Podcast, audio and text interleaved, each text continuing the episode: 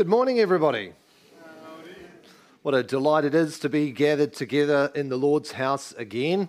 Very, very warm welcome to all of you. Special welcome to any visitors here this morning. And of course, a very, very special, I wasn't here last week, but apparently Chris Stott's in the building. So welcome, Chris. It's great to have you home. For those of you who don't know Chris, because you're relatively new, Chris and his family are longtime members here, and Chris and his wife, Jane, have been overseas looking after elderly parents. And they're back for a couple of months, so enjoy some fellowship with Chris. And Jane will be coming a little bit later on, so we can enjoy catching up with them and encouraging them before they continue back home or away. Gets a bit confusing at this point, doesn't it? So, but do keep them in your prayers. However, we have gathered this morning in the house of the Lord in order to worship our God and King. And so I'd like to invite you to stand with me, please, as we come into God's presence, as he himself addresses us with the words of Psalm 96 and calls us to come to him and bow down before him. Ascribe to the Lord, O families of the peoples. Ascribe to the Lord glory and strength. Ascribe to the Lord the glory due his name. Bring an offering and come into his courts. Worship the Lord in the splendor of holiness. Tremble before him, all the earth. And the people of God said, let's pray. Father in heaven, we thank you for your goodness to us. We thank you for your love and kindness, your grace, your mercy, which you bestow upon us in the Lord Jesus Christ. We recognize, Lord, that there is nothing in us, nothing that makes us worthy to approach. And yet we have all that we need, for Christ is sufficient. And so we do ascribe to you all praise, all honor, all glory, all strength, all power. And we do pray that this morning, Lord, as we set our face towards you as your people, that you would accept our offering of worship and praise, and that you would be pleased to smile upon us and establish joy in our hearts, that we as a people might delight in you together. In Jesus' name we pray. Amen. Well, brothers and sisters, let us do that together. Come, let us worship God with the words of ascribe greatness to our God, the rock. And then I'll ask you to remain standing and we'll confess our faith together.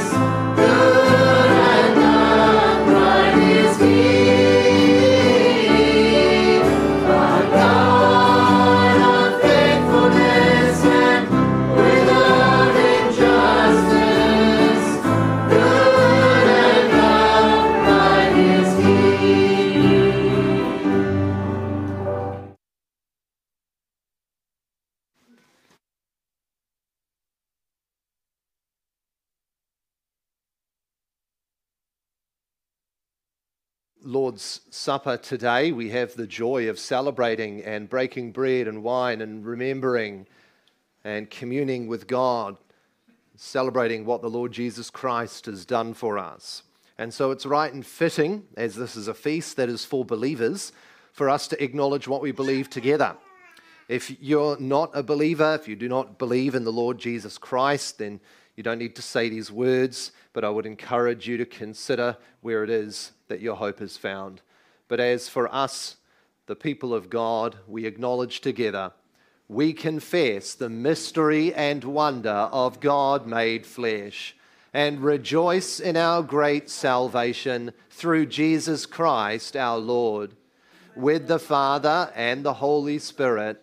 The Son created all things, sustains all things, and makes all things new. Truly God, he became truly man, two natures in one person. He was born of the Virgin Mary and lived among us, crucified, dead, and buried. He rose on the third day, ascended to heaven, and will come again in glory and judgment. For us, he kept the law, atoned for sin, and satisfied God's wrath. He took our filthy rags and gave us his righteous robe. He is our prophet, priest, and king, building his church, interceding for us, and reigning over all things. Jesus Christ is Lord. We praise his holy name forever. Amen. Please be seated. We're going to turn through to God's Word together this morning, through to Psalm 99, and Brother Gerald will read that for us.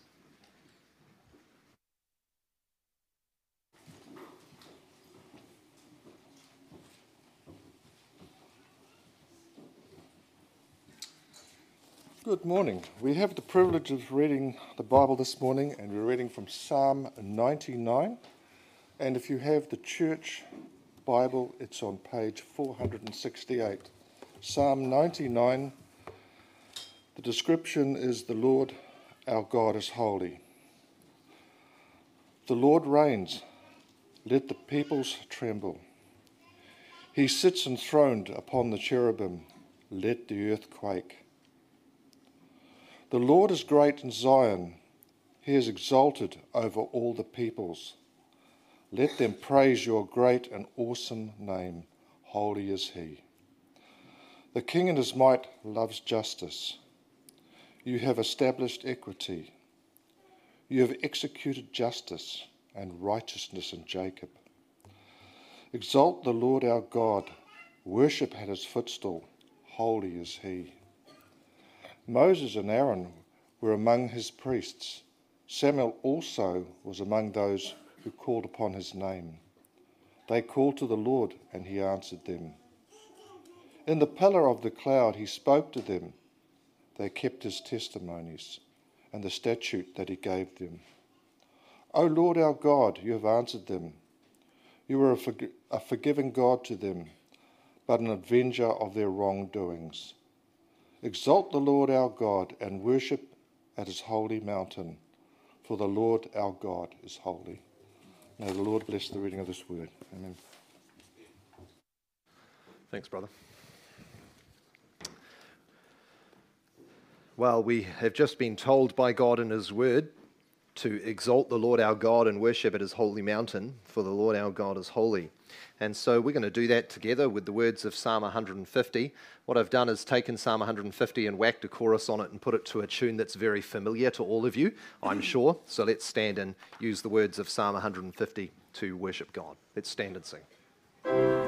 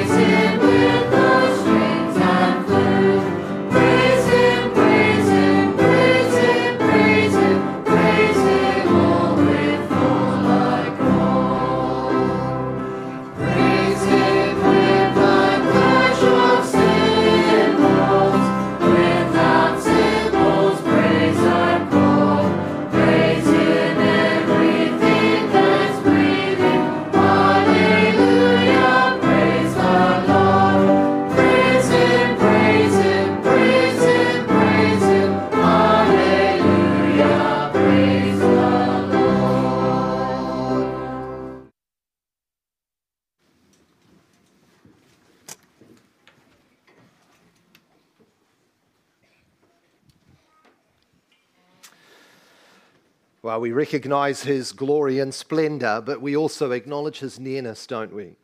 That we're able to draw near to him as a father and lay out our burdens upon him and bring our needs to him. So let us do that now in a time of congregational prayer. Let's pray.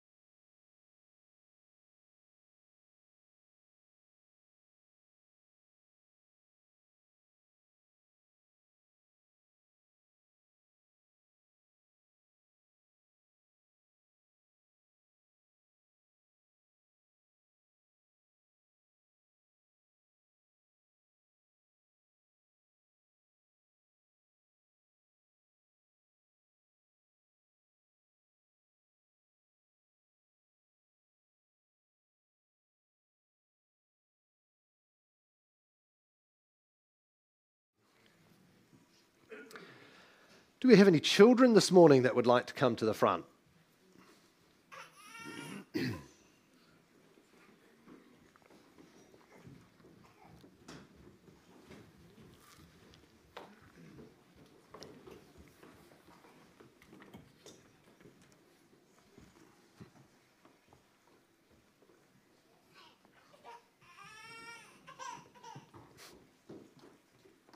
Yeah, come on.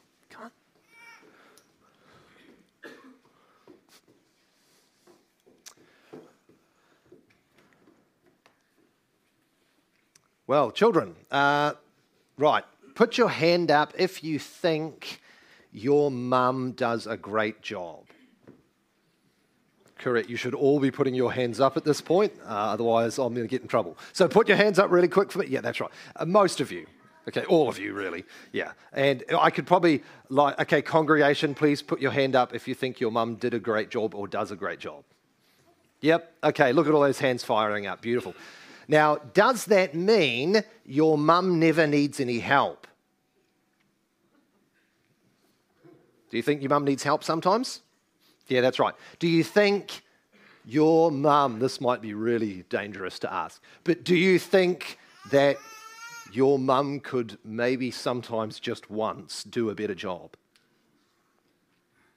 I'm getting some very subtle nods at the front here, very hesitant. But yes, we could all acknowledge that, couldn't we? And if we asked our mums, I think all of our mums would say, yeah, I could do a better job. I did my best, or I'm doing my best, but I know I could do a better job. Well, do you know God would agree? God would agree that all of us could do a better job. And the wonderful thing is, God, in his holy word, helps us with that. And so we're going to be looking at a passage, not just for mums, it's actually for older ladies, but it's for how the older ladies are to help the younger ladies do a good job at being a young lady. And the wonderful thing is that God doesn't just tell us we have to do things, but he comes alongside us with the word, and he teaches us so that we can be better. And he doesn't just teach us, but he puts us into a family, into a community. It's a little bit like the first time you learnt to tie your shoes. You didn't just pick up a pair of shoes and go, I know how to tie my shoes, and do them, did you?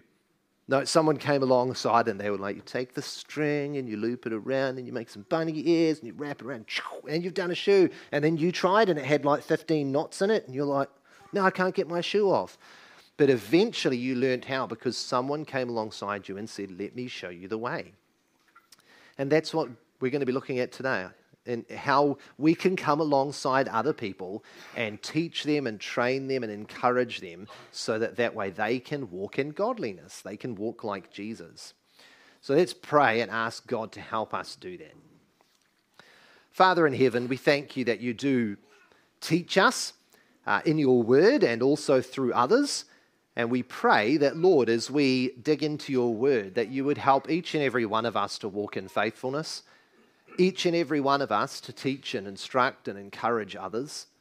We pray, Lord, that you would help us with these children to train them in the way they should go, not just mums and dads, but every single one of us, that we might fulfill all of those vows that we've taken towards children, that we would set them an example in love, that we would pray for them, and that we would show them Christ. In Jesus' name we pray. Amen. Well, we're going to stand and sing, Behold What Manner of Love the Father. Just for the congregation's sake, the second verse breaks into parts, but it's not labelled on the screen. Feel free to go into whatever part you want. I'm sure you'll work it out. If not, too bad. Let's stand and sing together.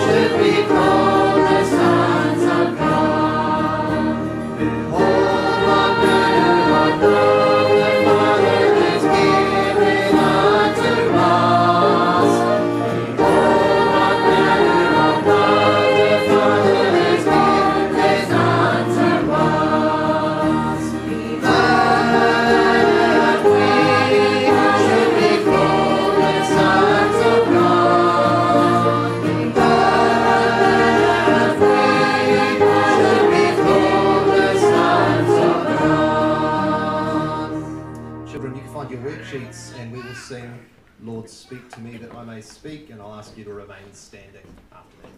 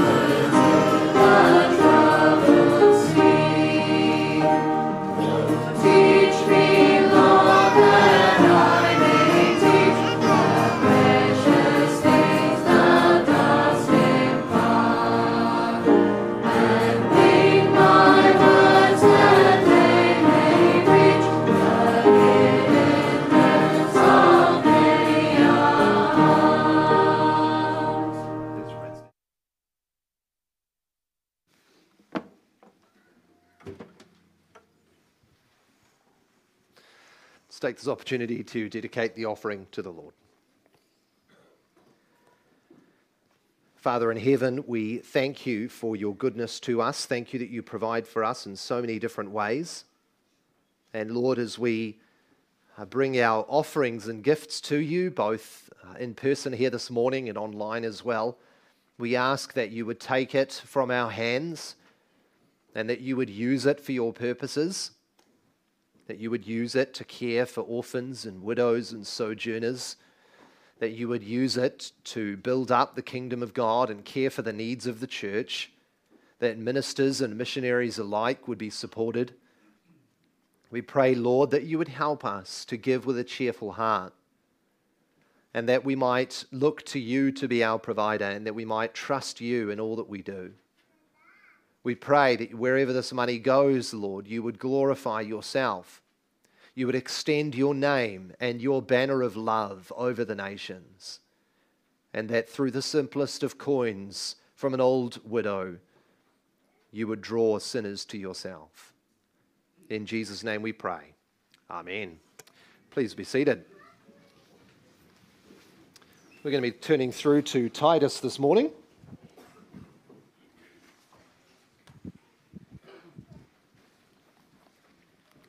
Titus chapter 2. For those who are visitors here this morning, we've been working our way through the book of Titus. You know, there are several ways to walk through a book of the Bible. It's a little bit like a forest. You can skip through a forest and notice the odd tree here and there. Or you can walk very slowly and observe the trees and the birds and the squirrels and the acorns and everything else in between. And we're doing one of those walks through this forest of Titus. And we find ourselves in chapter 2.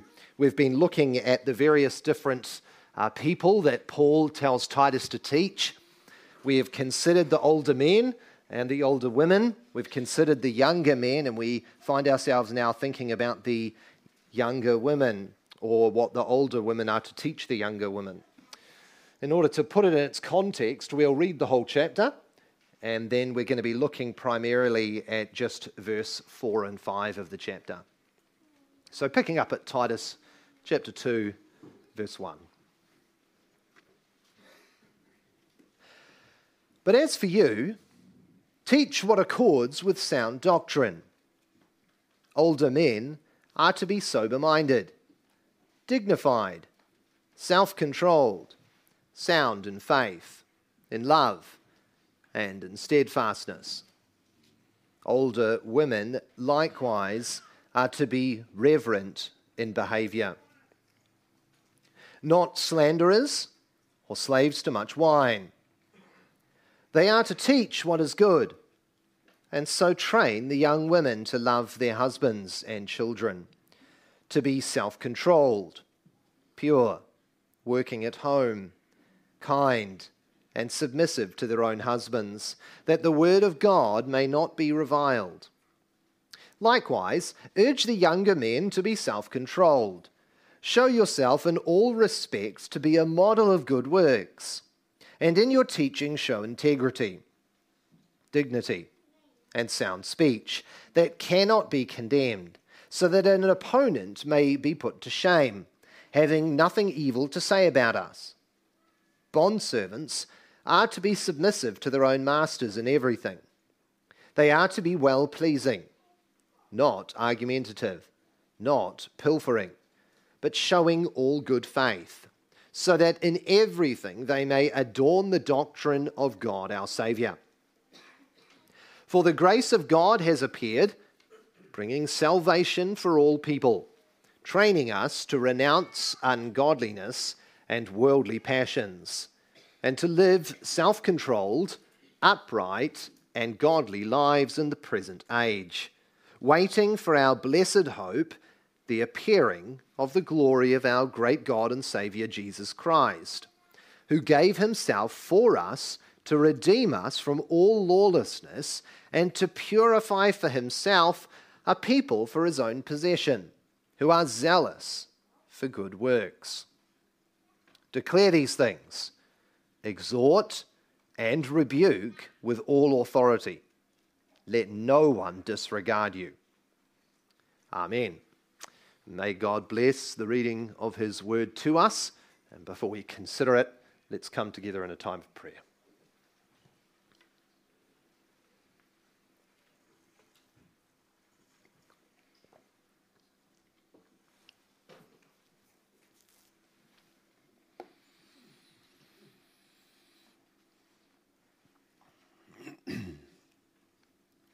Father in heaven, as we come to your word this morning, we do so because we want to hear from you.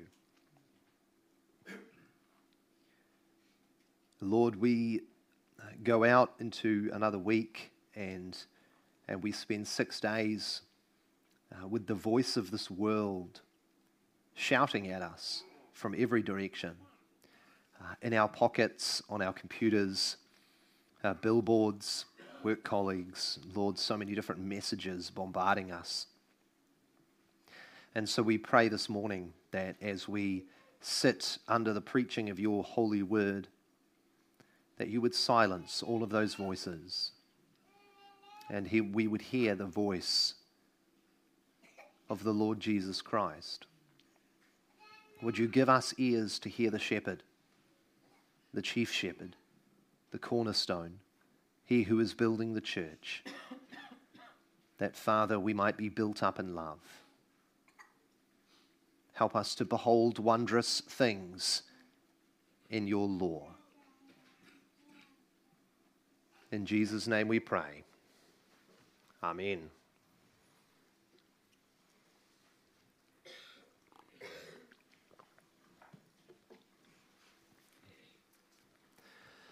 If you want to know the purpose for something or how it works, the best thing you can do is ask the designer, right?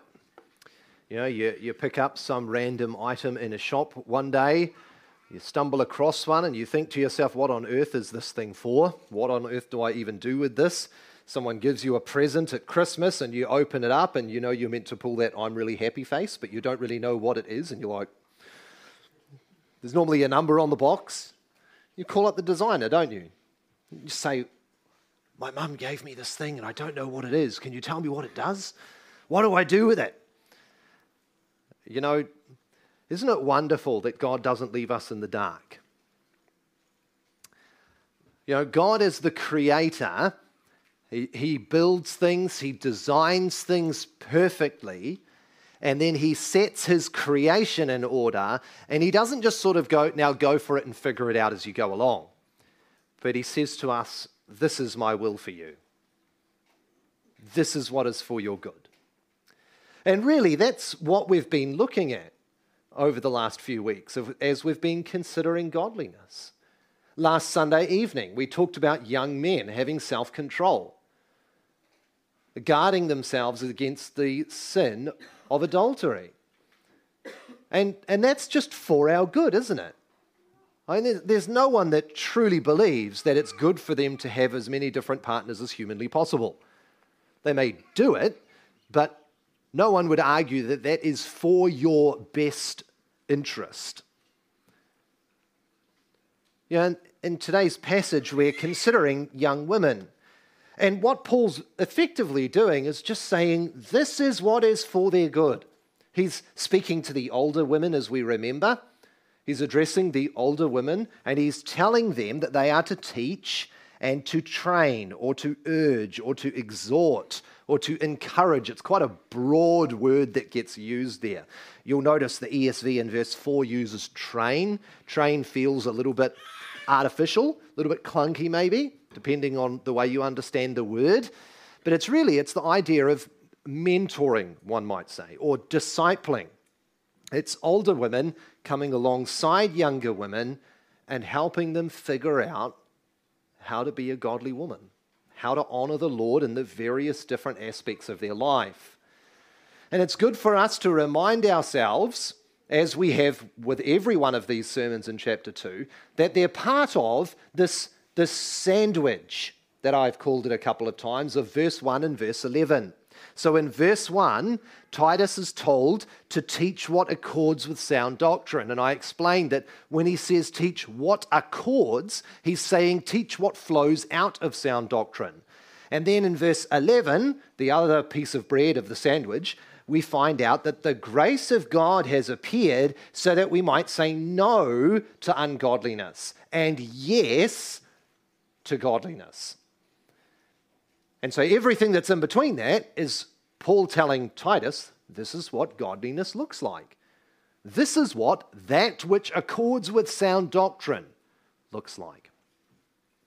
Now, there's an important note on that, firstly, for our older women, and that is, it sort of goes without saying that in order to train and teach and mentor in these things, we need to be doing them, right? So even though we're primarily thinking about young women, of course this applies to you as an older woman because you need to be doing these things and knowing these things in order to train people in these things. And for our men here today, don't think, well, I can check out because I've already listened to the old man and the young man one, so I can check out for the day and have a good snooze. No, because you need to know what to encourage your wife in or your sister in. You need to know how to train up your daughters. You need to know what to pray for. And if you're unmarried, you need to know what to look for, right? And so this is applicable to all of us, regardless of who we are, regardless of what state we are. But of course, it is particularly relevant for our young ladies, isn't it? Now, if you're wondering, as I've said before, if you're wondering what a young lady is, biblically speaking, it's under the age of 40. So you might be thinking, stoked, I'm a young person now, which is great. You get to be a young person, at least in the Bible times.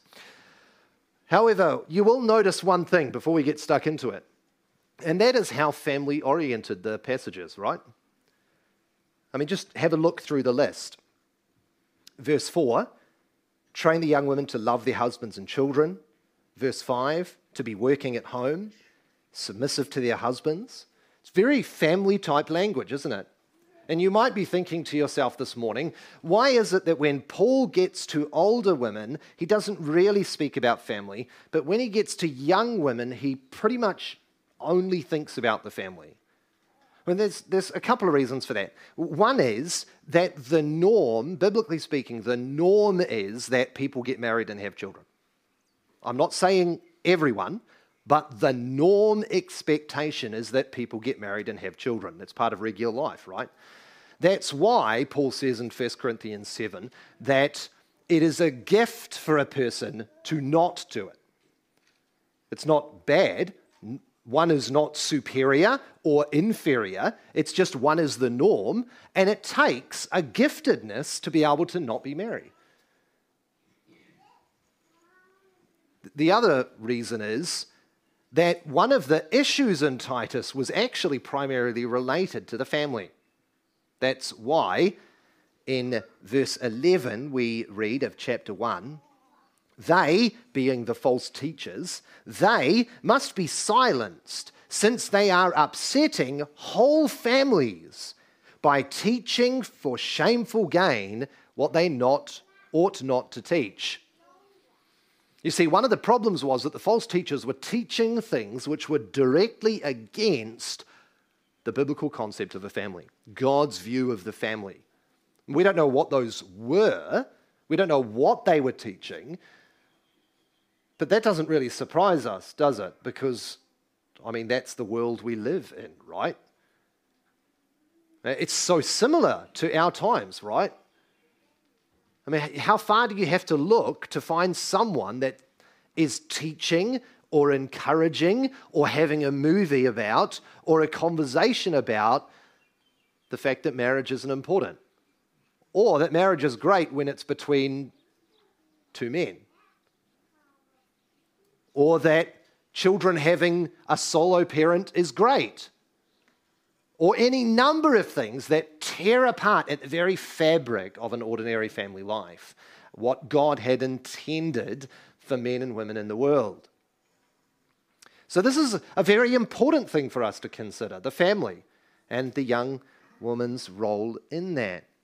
And so I want us to just sort of briefly march through 5 different points that come out of this text. 5 different things that come out of this text. 5 different things or 4 different things that older women are to train the younger women in, and one reason why. Okay, so 4 things to do, for lack of a better way of saying it, and one reason why. So, number 1. The first thing that older women are to train the younger women in is in loving their own. In loving their own. Paul says in verse 4, train the young women to love, and it does say to love their own husbands and to love their own children. Now, some of you might be sitting here thinking to yourself, oh, I mean, do you really need to train a young woman to love her husband? I mean, we've got some young married couples here. Do they need any encouragement? You know, you see them and they do their lovey-dovey thing and they hang all over each other. And you think, I mean, we probably need to discourage them a bit. And what about children? Doesn't every mother just love her children? Well, why is it that Paul, straight off the bat, begins with train them to love their husbands and their children? Well, for one reason, many of us are tempted not to. It's not that we're sort of just naturally tempted not to, but more that there's a lot of reasons to cause us to not to. You know, it's been a long day, and I'm exhausted, and I've changed 38 nappies, and I've cooked umpteen meals, and I'm exhausted, and my husband walks through the door and doesn't notice I've done anything, and he's ungrateful, and he doesn't help me with getting dinner on the table, and all he wants to do is read the newspaper. I don't feel like loving my husband very much right now. And even our children, right? Children can be hard. And they can be draining. And sometimes we get over it, don't we? And sometimes we're tempted to not love them. Now, what's interesting here is that the word for love is not like we often think of the agape word that we all love to talk about, you know, that really self-sacrificial love. It's actually a word more like affections, fondness. We are to train them, older ladies, we are to train them to have warm affections for their husband and for their children. And one of the reasons why is that Paul is directing the young women to give themselves to their family.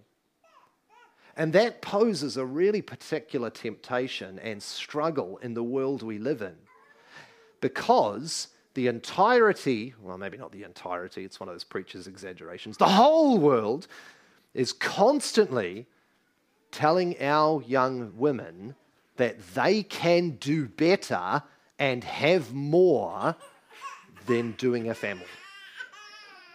I mean, you could have a fancy career. You could be a millionaire. You could be famous. You could be powerful. You could be rich. You could be, insert whatever it is that sort of draws your fancies. But in order to do so, whatever you do, don't get too attached to your family. You know, because your husband will slow you down. And your children will need care. But don't worry, from age 1 month, you can put them in a place where we look after them for you. I mean, this happens, right?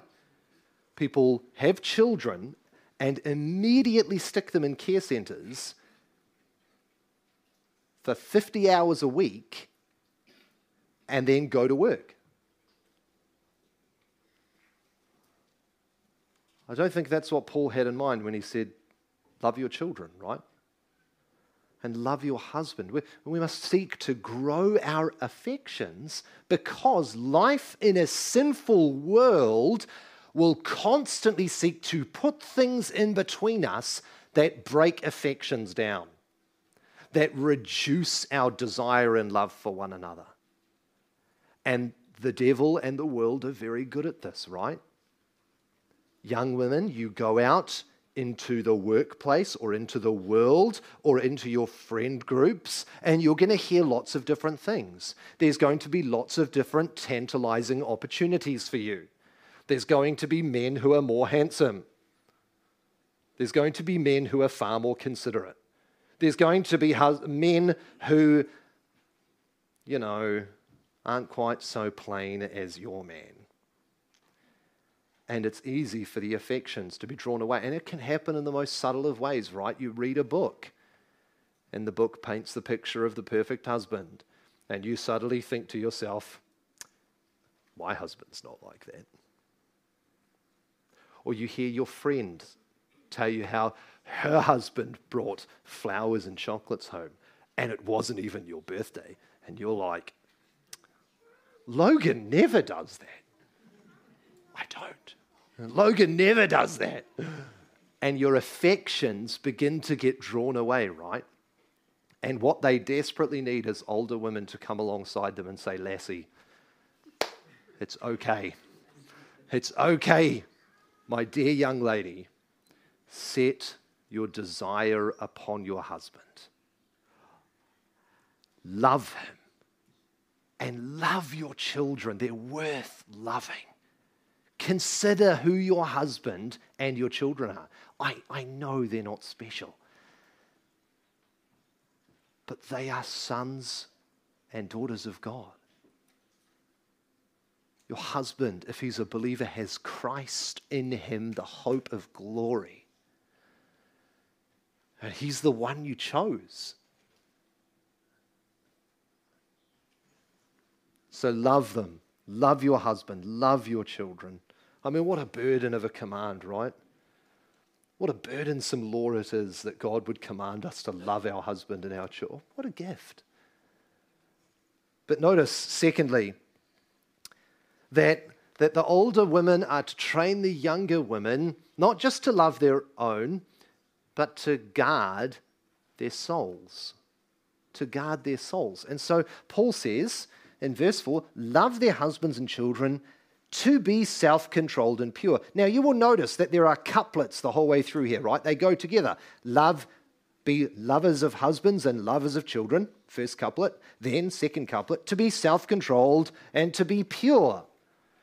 We've run into the self-controlled word with every category so far. It's that word that I've told you about, which is a wisdom-based word. It's not just, you know, like brute strength holding myself back against temptations. It's wisdom embodied that is informed by the scriptures in order to control ourselves from falling into godlessness, because all of us are fallen, right? All of us are broken. All of us are sinners. So all of us are tempted. And so all of us, not just the young men who get slammed by self-control, but all of us are tempted to be led into sin. And so we must guard our souls lest we give ourselves over to the passions of our flesh. Now, those passions and those lusts look very differently dependent upon who we are, but it's there. So we are to be controlled by wisdom. But ladies, we're also to be pure. It's quite interesting. It's a cultic word. It's very similar. I don't mean cult, but cultic. In other words, like a priestly type word, temple type word.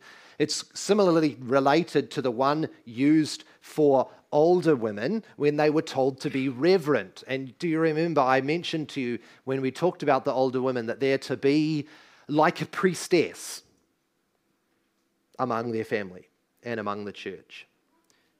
It's a similar type word here. It's the idea of chastity and purity and holiness and godliness. They are to be a symbol and stand out in the same way that a priestess would who was walking down the road. I mean, that's weird for us to think about. But at the time of Paul, that would be normal. You would see priests and priestesses and stuff just walking around the place in their garb, going from temple to temple and doing their services. And they would stick out, right? It's a little bit like in the olden days, ministers used to wear their ministerial gowns everywhere they went and their collars. And when they would walk down the road through Scotland, everyone would look out their window and say, "Oh, the minister's coming, better put the cup of tea on." It would be a little bit like if you saw the Pope wandering down Manurewa. He would stick out, right? Especially if he was in his little bubble car. But he would stick out. You'd be like, "Whoa, is that the Pope? Look at his funny hat." You know, and it sounds weird, but our young ladies ought to stick out like that, not because of a weird attire, but because of the purity of their heart and the expression of that through the way they act. It's an interior and exterior beauty of godliness. And godliness is beautiful, isn't it? When you see or meet a truly godly person who walks in the fear and love of the Lord, you don't notice so much what their face looks like. You notice the holiness of their soul, don't you? It just radiates from them. And that's what we are to foster. So secondly, they are to be guardians of their souls. Thirdly, we're told by the Apostle Paul that they are to be workers in their home. The older women are to train the younger women to be workers in their home. So he says, verse 5, to be self-controlled, pure, and here's the next couplet, working at home and kind, or doers of good would probably be a preferable way to translate it. Workers at home. Paul says to them that they need to be busy at home. It's actually a really unique word. Paul could have used words that would have made it really easy, but for some reason he didn't. He gave us this obscure word, which is used, I think, once in the entirety of the Bible. And it's because he's trying to take two things and smush them together. We try using words like homemaker or house worker or home builder. We come up with different concepts to try and define it, but the idea is that they're to be busy in their homes. Now, a couple of weeks ago, I was speaking to someone about the fact that I was going to be preaching on this text, and this lady asked me, "Are you going to tell me I have to quit my job?" Well, what does it mean? It clearly doesn't mean make sure you work 80 hours a week and have a really successful career, does it? It's obviously Paul doesn't mean that. What does he mean? Does he mean that you're not allowed to have a job? that actually you should just be in your home, and if all the work's done, we'll just sit there and twiddle your thumbs until your children make some more work, which won't take very long. Does it mean you have to stay at home and therefore you need to have lots of children, so you've got lots of stuff to do? Let me point you to a couple of passages that help shed light on this. Turn to First Timothy with me. First Timothy chapter 5.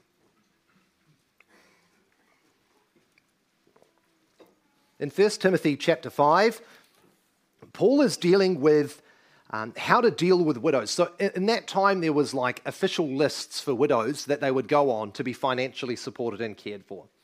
And so one of the big discussions was who should get to go on there, older women, younger women, what if you're a younger woman? Because, of course, there was no pensioners' benefit, right? There was no unemployment benefit. If you didn't have a husband, you didn't eat. It's very hard. Now, pick up at verse 3 of chapter 5. Honour widows who are truly widows. But if a widow has children or grandchildren, let them first learn to show godliness to their own household and to make some return to their parents, for this is pleasing in the sight of God. She who is truly a widow, left all alone, has her hope on God and continues in supplications and prayers night and day. But she who is self-indulgent is dead even while she lives. Command these things as well, so that they may be without reproach. But if anyone does not provide for his relatives, and especially for members of his household, he has denied the faith and is worse than an unbeliever. Let a widow be enrolled if she is not less than 60 years of age, having been the wife of one husband, and having a reputation for good works. If she has brought up children, has shown hospitality, has washed the feet of the saints, has cared for the afflicted, and has devoted herself to every good work. It's quite a list, isn't it? But refuse to enroll younger widows. Notice this. For when their passions draw them away from Christ, they desire to marry, and so incur condemnation for having abandoned their former faith. Besides, they learn to be idlers, going about from house to house, and not only idlers, but also gossips and busybodies, saying what they should not. So I would have younger widows marry, bear children, and this is very similar to the intent of what we've just read, manage their households, and give the adversary no occasion for slander. For already some have strayed after Satan. So I wonder if you see the intention there. It's a little bit more context, isn't it? He's like, younger women have a temptation, in Paul's words here, to be idle, to go from house to house, but not just being idle doing nothing, but gossiping and being busybodies and saying what they shouldn't saying. What's Paul's solution? Verse 14, manage your household. But what does it mean to manage your household then? What does it mean to be busy at home? How does one do that? What does it include and what does it exclude? Well, God's not going to give you a massive exact list. I mean, you might think that would be helpful. You know, if I had just 14 things that I have to do and 13 things that I can't do, life would be very easy, right? But that's the way law-based religion works. Grace-based religion gives you a conscience and a heart, and requires wisdom and biblical application. And so instead, he gives you a whole Bible with which to apply and consider what godliness looks like in your home. But there is, of course, one very helpful passage, which I'm sure most of you are familiar with and are expecting me to turn to, which is Proverbs 31. Now, the reason this is such a helpful passage is the amount of different things that it describes. You see, often our view of men and women gets criticized and is suggested that all we expect women to do is sit within the home and do whatever their husband tells them to do. If you've ever stopped, not just read through Proverbs 31 and said, that's insane, but read through Proverbs 31 and said, what are the types of things listed?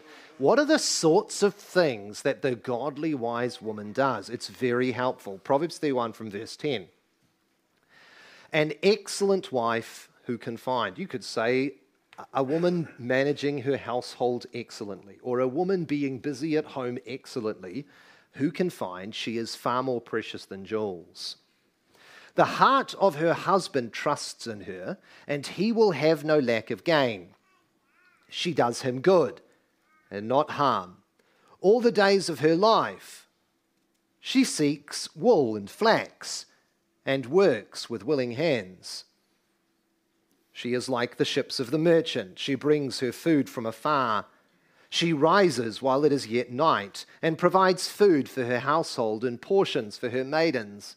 She considers a field and buys it. With the fruit of her hands she plants a vineyard. She dresses herself with strength and makes her arms strong. She perceives that her merchandise is profitable. Her lamp does not go out at night. She puts her hands to the distaff, and her hands hold the spindle. She opens her hand to the poor and reaches out her hands to the needy.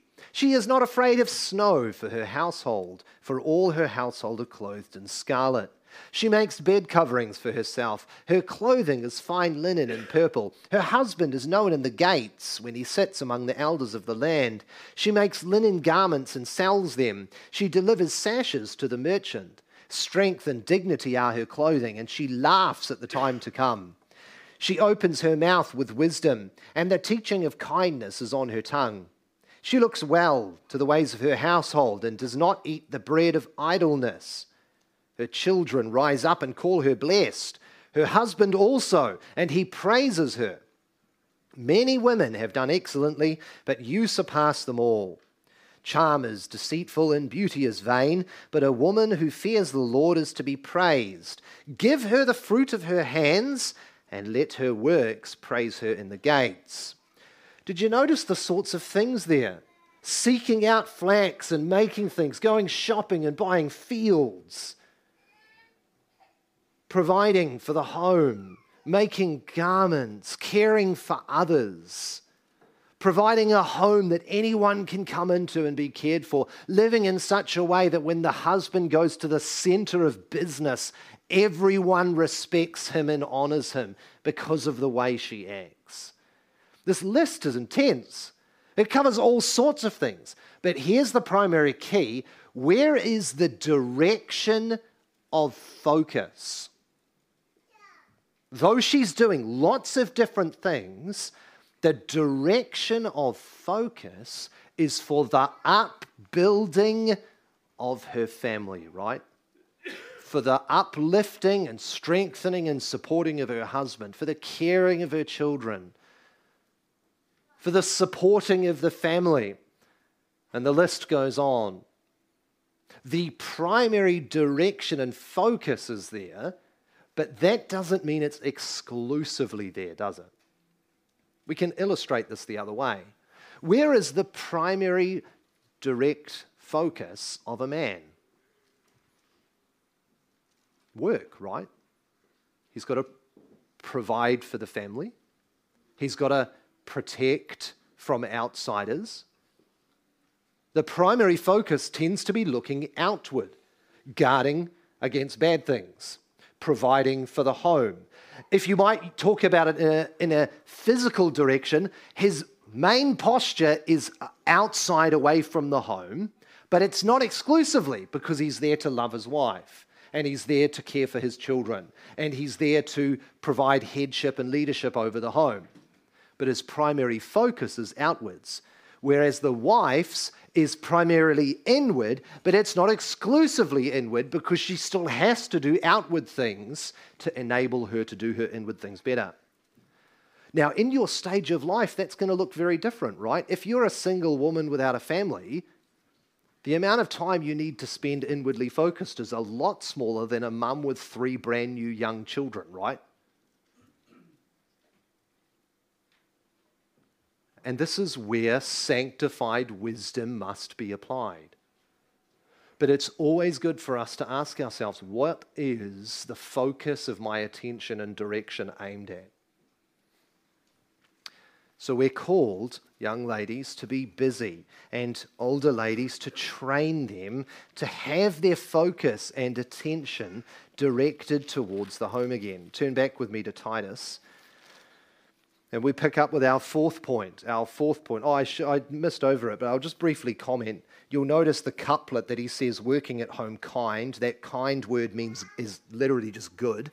In other words, everything she does within the home is to be good. And by good it means to the benefit of and exceeding helpfulness to everyone that would come under the influence. Now you think about Proverbs 31, right? That's exactly what's going on. That's what goodness looks like. Everyone around them are built up and benefit. But fourthly, fourth thing that the young woman is to do, and that is in verse 5, submissive to their own husbands. That's a word that gets you in all sorts of arguments in the world, doesn't it?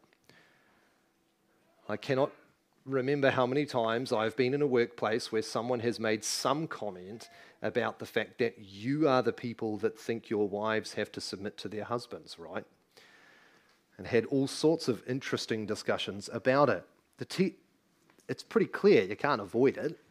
It's in about 5 different places: Colossians, Corinthians, Ephesians, here, Peter.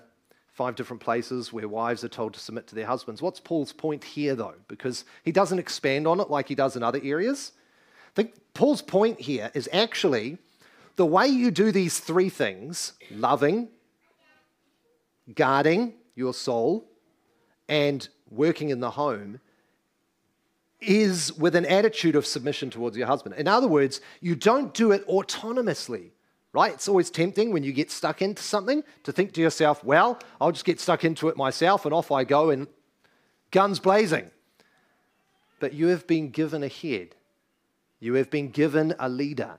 You have been given a man to rule over the home. That's the way God has ordered and established things. And so though you are going to find yourself very busy, you are to do everything with reference, you might say, with reference to the man that you have chosen to be your head. I say that very intentionally because what the world does when it critiques our view of submission is it always fails to recognize that actually, for those of you who aren't married yet, we have the choice of who we will submit to, right? We don't have to submit to every husband or every man. In fact, it just says, submit, be submissive to your own man. Not to everyone's man, just to your own man, to your own husband. And so you have the power to pick the man that will lead you and that will love you and that will care for you and that will provide for you. And so just a special word for you young unmarried women or older unmarried women, pick a man who will lead you well. Pick a man that you would love to submit to so that it's a cause for joy for you and not a burden. But we do bring all of our labor under the headship of the one that's above us. It's exactly the same as what we do as citizens, right? We're told to obey our government. We all know that. Romans 13. It's all over the Bible. We obey the government. We obey the rulers that are put over the top of us. But what sort of obedience is submission? It's always limited, right? We submit unto the Lord in every area of submission. If our husbands call us to sin, we say no. If our husbands say to us, I don't think we should go to church anymore, you say, I'm sorry, but that's a you problem. I've got to go to church. If our husbands command us to do something that would go against our conscience as captivated by the word of God, we must say no. It is limited submission. It is voluntary submission. and it is glorifying to God in the same way that Christ on earth submitted to his heavenly Father. Do you remember that attitude of Jesus? Just willingly submitted to his Father, and we're told in First Corinthians that's the pattern. Or in Ephesians, it's the picture of the church in Christ. It's this beautiful portrayal of the image of God, isn't it? It's the beautiful portrayal of the way God has designed things, and it's a beautiful portrayal of the glory of God as he's established it. And my dear brothers and sisters, it is an incredible witness in this world. In a world which has rejected everything godly and God glorifying, all of the biblical foundations of marriage and home and everything else, when you commit yourself to order your family life the way God does, you stick out in this world like nothing. I can remember my wife one day going shopping with a group of friends, group of girlfriends, and there was something that she saw that she wanted to buy, but she was just feeling a little bit unsure about it. It was a little bit more than we would normally spend without talking about it. And so she said to her friends, I might just put it back and I'll talk to Logan first. And they said to her, these non-Christian friends, like, what do you mean? You're going to go ask your husband? It's just like, what is it, insane? And here she is now presented with an opportunity to talk about the glory of God's design for the home, right? Which brings us to our fifth point, and that is to honor the word of God. We are to train them to be images that give honor to God and his word. Verse 5, that the word of God may not be reviled. Young women, you have the ability to live in such a way that either God's word would be shamed, reviled, despised, and or blasphemed. By word of God, it doesn't mean the Bible, okay? It means the whole message of the gospel. So you have the ability in your life to cause the message, the whole message of the gospel that you stand on, to be reviled or honored and highly thought of by doing all the things we've just talked about. You know, a powerful witness you can be just by doing the simple things and doing them well with all of your might. And this is ultimately the goal for all of us, in all of our relationships, in all of the ways we live, right? It's not just for young women. In fact, tonight we're going to see that that Titus gets a similar command about not bringing shame upon God. It's just the question is, will we devote ourselves to what God delights in, to the praise of God and to the honor of God, whether the world thinks we're insane or not?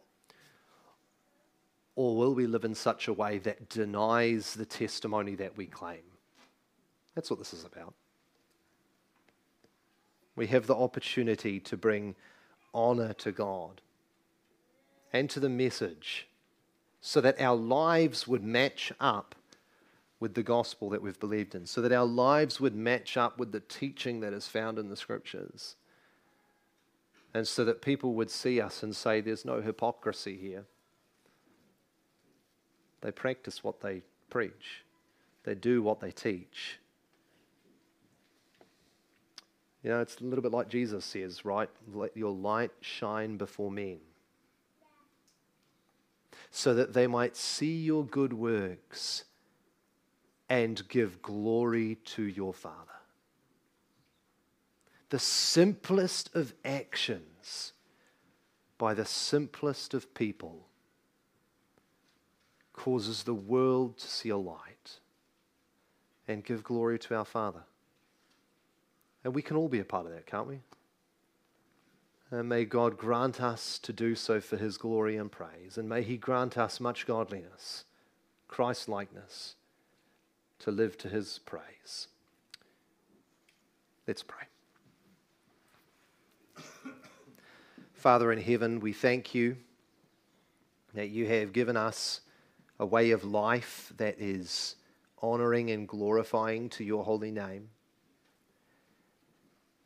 And Lord, we pray that you'd help us to walk in it. We've looked at different categories. We've looked at the old and the young alike, and men and women alike.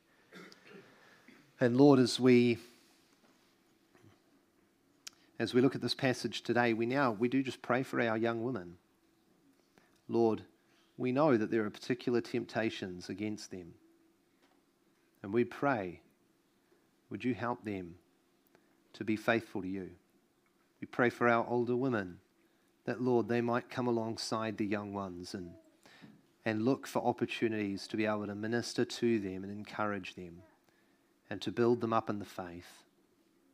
We pray that your word, week in and week out, as we sit under it, might form us and shape us, that by your grace we might say no to godlessness and walk in godliness. In Jesus' name we pray. Amen. We have the opportunity this morning to celebrate the Lord's Supper together.